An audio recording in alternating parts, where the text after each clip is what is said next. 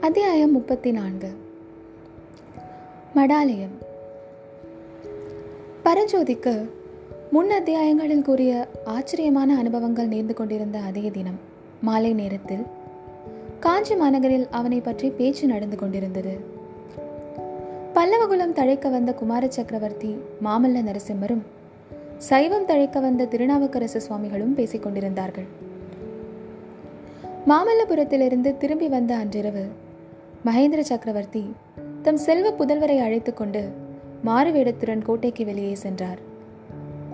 குதிரைகளை ஒரு மறைவான இடத்தில் நிறுத்திவிட்டு மங்கலான நட்சத்திர வெளிச்சத்தில் மதிலை சூழ்ந்திருந்த அகழியின் கரையோரமாக அவர்கள் நடந்து சென்றார்கள். திடீரென்று அகழியில் படகு செலுத்தும் சத்தம் கேட்டு நரசிம்மர் அளவு கிடந்த வியப்புக்கு உள்ளானார்.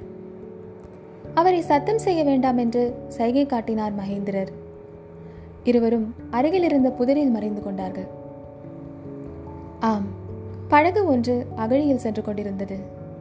அதை ஓட்டியவன் சத்தம் அதிகமாக கேளாதபடி சர்வ ஜாக்கிரதையாக துடுப்புகளை போட்டுக்கொண்டிருந்தான் படகு அக்கறையில் அதாவது மதிலோரத்தில் போய் நின்றது. அதிலிருந்து இருவர் இறங்கினார்கள். அந்த சிறு படகை அவ்விருவருமாக இழுத்து கரையேற்றினார்கள். மதிலின் பக்கத்தில் அடர்த்தியாக வளர்ந்திருந்த ஒரு புதரின் மறைவில் அதை தள்ளினார்கள். மதில் அருகே சென்று அவர்கள் நின்றது ஒரு கணம். அடுத்த கணத்தில் இருவரும் மாயமாய் மறைந்தார்கள். ஒரு பிரம்மாண்டமான சிலந்தி பூச்சியானது தன் அருகில் வந்த இரண்டு கொசுக்களை ஒரு நொடியில் நாக்கை நீட்டி விழுங்கிவிட்டு பழையபடி சலனமற்றிருப்பதைப் போல். அந்த காஞ்சி கோட்டையானது தன்னை நெருங்கிய இருவரையும் கண்ணிமைக்கும் நேரத்தில் விழுங்கிவிட்டு மறுபடியும் அசைவற்றிருப்பதைப் போல தோற்றமளித்தது. இதையெல்லாம் பார்த்ததினால் குமார சக்கரவர்த்திக்கு உண்டான பிரமிப்பு நீங்குவதற்கு முன்னால் அங்கு இன்னொரு வியப்பான சம்பவம் ஏற்பட்டது. பக்கத்தில் இருந்த வேறொரு புதரிலிருந்து ஒரு ஆள் திடீரென்று கிளம்பி வந்தான். அவன் சக்கரவர்த்திக்கு தண்டம் சமர்ப்பித்துவிட்டு பணியுடன் நின்றான். அவனை பார்த்து சிறிதும் வியப்புறாத மகேந்திரர் சத்ருக்னா இந்த சுவரில் உள்ள கதவு எங்கே திறக்கிறதென்று ஊகிக்கிறாய்? என்று கேட்டார்.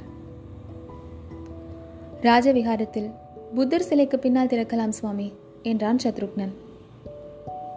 சுவரில் கதவு வைத்தவன் மிகவும் கெட்டிக்காரனாக இருக்க வேண்டும் இல்லையா? கதவு வைத்தவனை காட்டிலும் மேலே வர்ணம் பூசியவன் கெட்டிக்காரன் பிரபு. பட்டப்பகலில் இவ்விடமெல்லாம் வந்து பார்த்தேன். கதவு ஒன்று இருப்பதாகவே தெரியவில்லை. ரொம்ப நல்லது சத்ருக்னா. நாளைக்கு நான் வடதிசைக்கு பிரயாணப்படுகிறேன். பிரபு நானும் ஆயத்தமாக இருக்கிறேன். இல்லை நீ என்னுடன் வர வேண்டாம். மறுகட்டளை பிறக்கும் வரை இந்த நாகநந்தியை நீ தொடர வேண்டும். தொண்டை நாட்டை விட்டு அவர் போனால்? அப்போதும் தான். சோழ நாடு பாண்டிய நாடு சென்றால்? பின்னோடு போக வேண்டும். யாரிடமாவது பிக்ஷு ஓலை ஏதாவது அனுப்பினார் என்றால் என்ன செய்ய வேண்டும் என்று தெரியும் சுவாமி. ஆனால் செங்காட்டங்குடி வாலிபனிடம் அவர் அனுப்புகிற ஓலை? அதை நானே பார்த்துக் கொள்கிறேன். எந்த முகாந்திரத்தினாலும் நாகநந்தியை தவறவிடக்கூடாது. ஏதாவது விசேஷம் இருந்தால் எனக்கு செய்தி அனுப்ப வேண்டும்.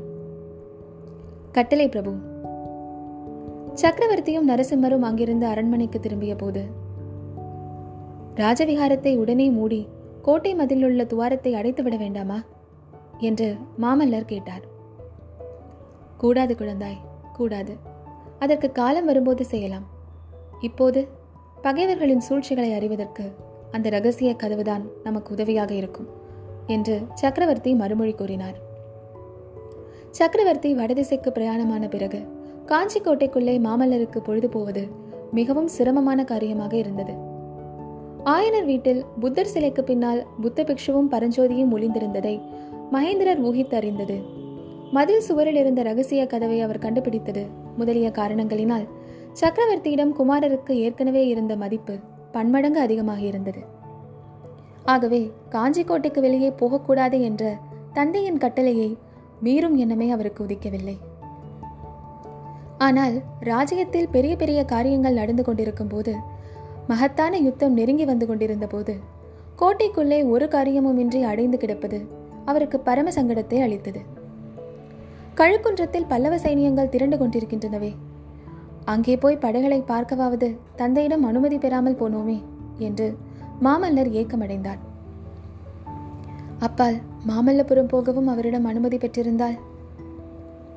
ஆம் எத்தனையோ எண்ணங்களுக்கிடையில் சிவகாமியை பற்றிய நினைவும் மாமல்லருக்கு அடிக்கடி தோன்றிக்கொண்டே இருந்தது. அவள் தீட்டிய தாமரைக்கும் மானுக்கும் மத்தியில் தாம் வரைந்திருந்த வேலை அவள் பார்த்தாலோ இல்லையோ? பார்த்திருந்தால் அதன் பொருளை தெரிந்து கொண்டிருப்பாளா? அதனால் திருப்தி அடைந்திருப்பாளா? தந்தையிடம் நாம் வாக்கு கொடுத்திருக்கும் விஷயம் அவளுக்கு தெரியாது அல்லவா? அதலால் தன்னை பார்க்க வரவில்லையே என்று அவளுக்கு கோபமாகத்தான் இருக்கும். அவள்தான் இங்கு ஏன் வரக்கூடாது? ஆனால் அவள் எப்படி வருவாள்? ஆயனருக்குத்தான் தந்தை அவ்வளவு கடுமையான கட்டளையிட்டிருக்கிறாரே வேலையை விட்டுவிட்டு அவர் வர முடியாது அல்லவா? இவ்விதம் குமார சக்கரவர்த்தியின் உள்ளம் பலவித சிந்தனைகளில் ஆழ்ந்திருந்தது. செய்வதற்கு வேலை ஒன்றும் இல்லாததால் அவருடைய மனவேதனை அதிகமாயிற்று.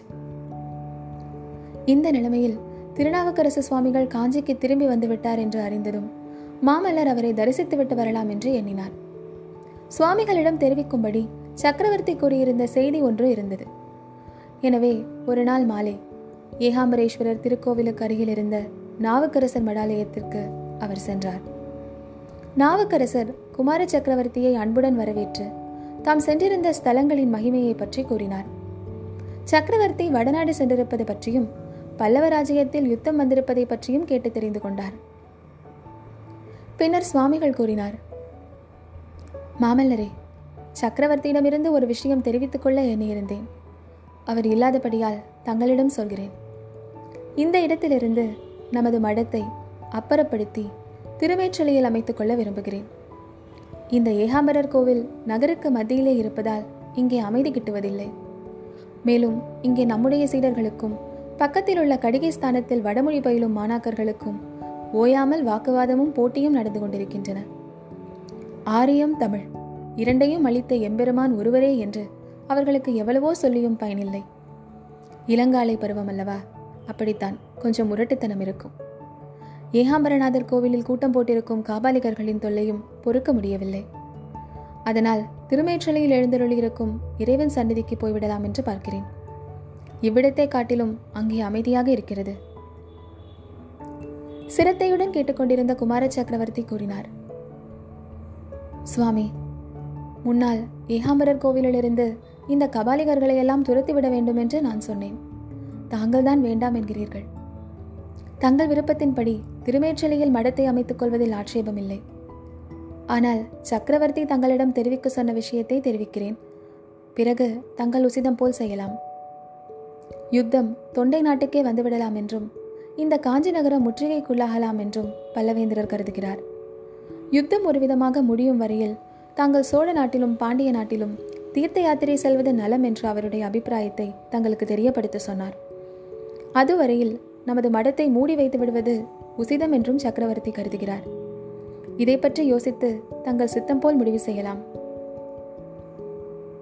நாவுக்கரசர் சிறிது நேரம் சிந்தனை செய்துவிட்டு சக்கரவர்த்தியின் யோசனை எனக்கும் சம்மதமாகவே தான் இருக்கிறது. ஆனால் முன்பே தெரியாமல் போயிற்றே.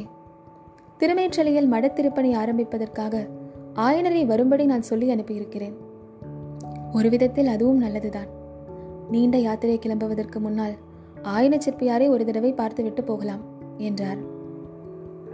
ஆயனர் வருகிறார் என்று கேட்டதும் மாமல்லரின் உள்ளத்தில் குதூகலம் உண்டாயிற்று. ஆயனர் எப்போது வருவார் சுவாமி? என்று ஆர்வத்துடன் கேட்டார். ஒருவேளை இன்று மாலையே வரக்கூடும் என்று நாவக்கரசர் பெருமான் கூறியதும் ஆயனர் வரும் வரையில் தாமும் அங்கே இருப்பது என்று மாமல்லர் தீர்மானித்துக் கொண்டார். சுவாமி திருச்செங்காட்டங்குடியிலிருந்து தங்களுக்கு ஓலை கொண்டு வந்த வாலிபனை ஆயனர் நகார்ஜுன பர்வதத்திற்கு அனுப்பியிருக்கிறாரே தெரியுமா? என்று கேட்டார். அது என்ன? எனக்கொன்றும் தெரியாதே என்று சுவாமிகள் சொல்ல நரசிம்மர் பரஞ்சோதியை பற்றி தாம் அறிந்திருந்த விவரங்களை கூறினார். அவர்கள் பேசிக் கொண்டிருக்கும் போதே வாசல்புறம் இருந்து உள்ளே ஒரு சீரன் விரைவாக வந்து ஆயனர் வருகிறார். என்று அறிவிக்க எல்லோருடைய கண்களும் வாசல் புறத்தை நோக்கின.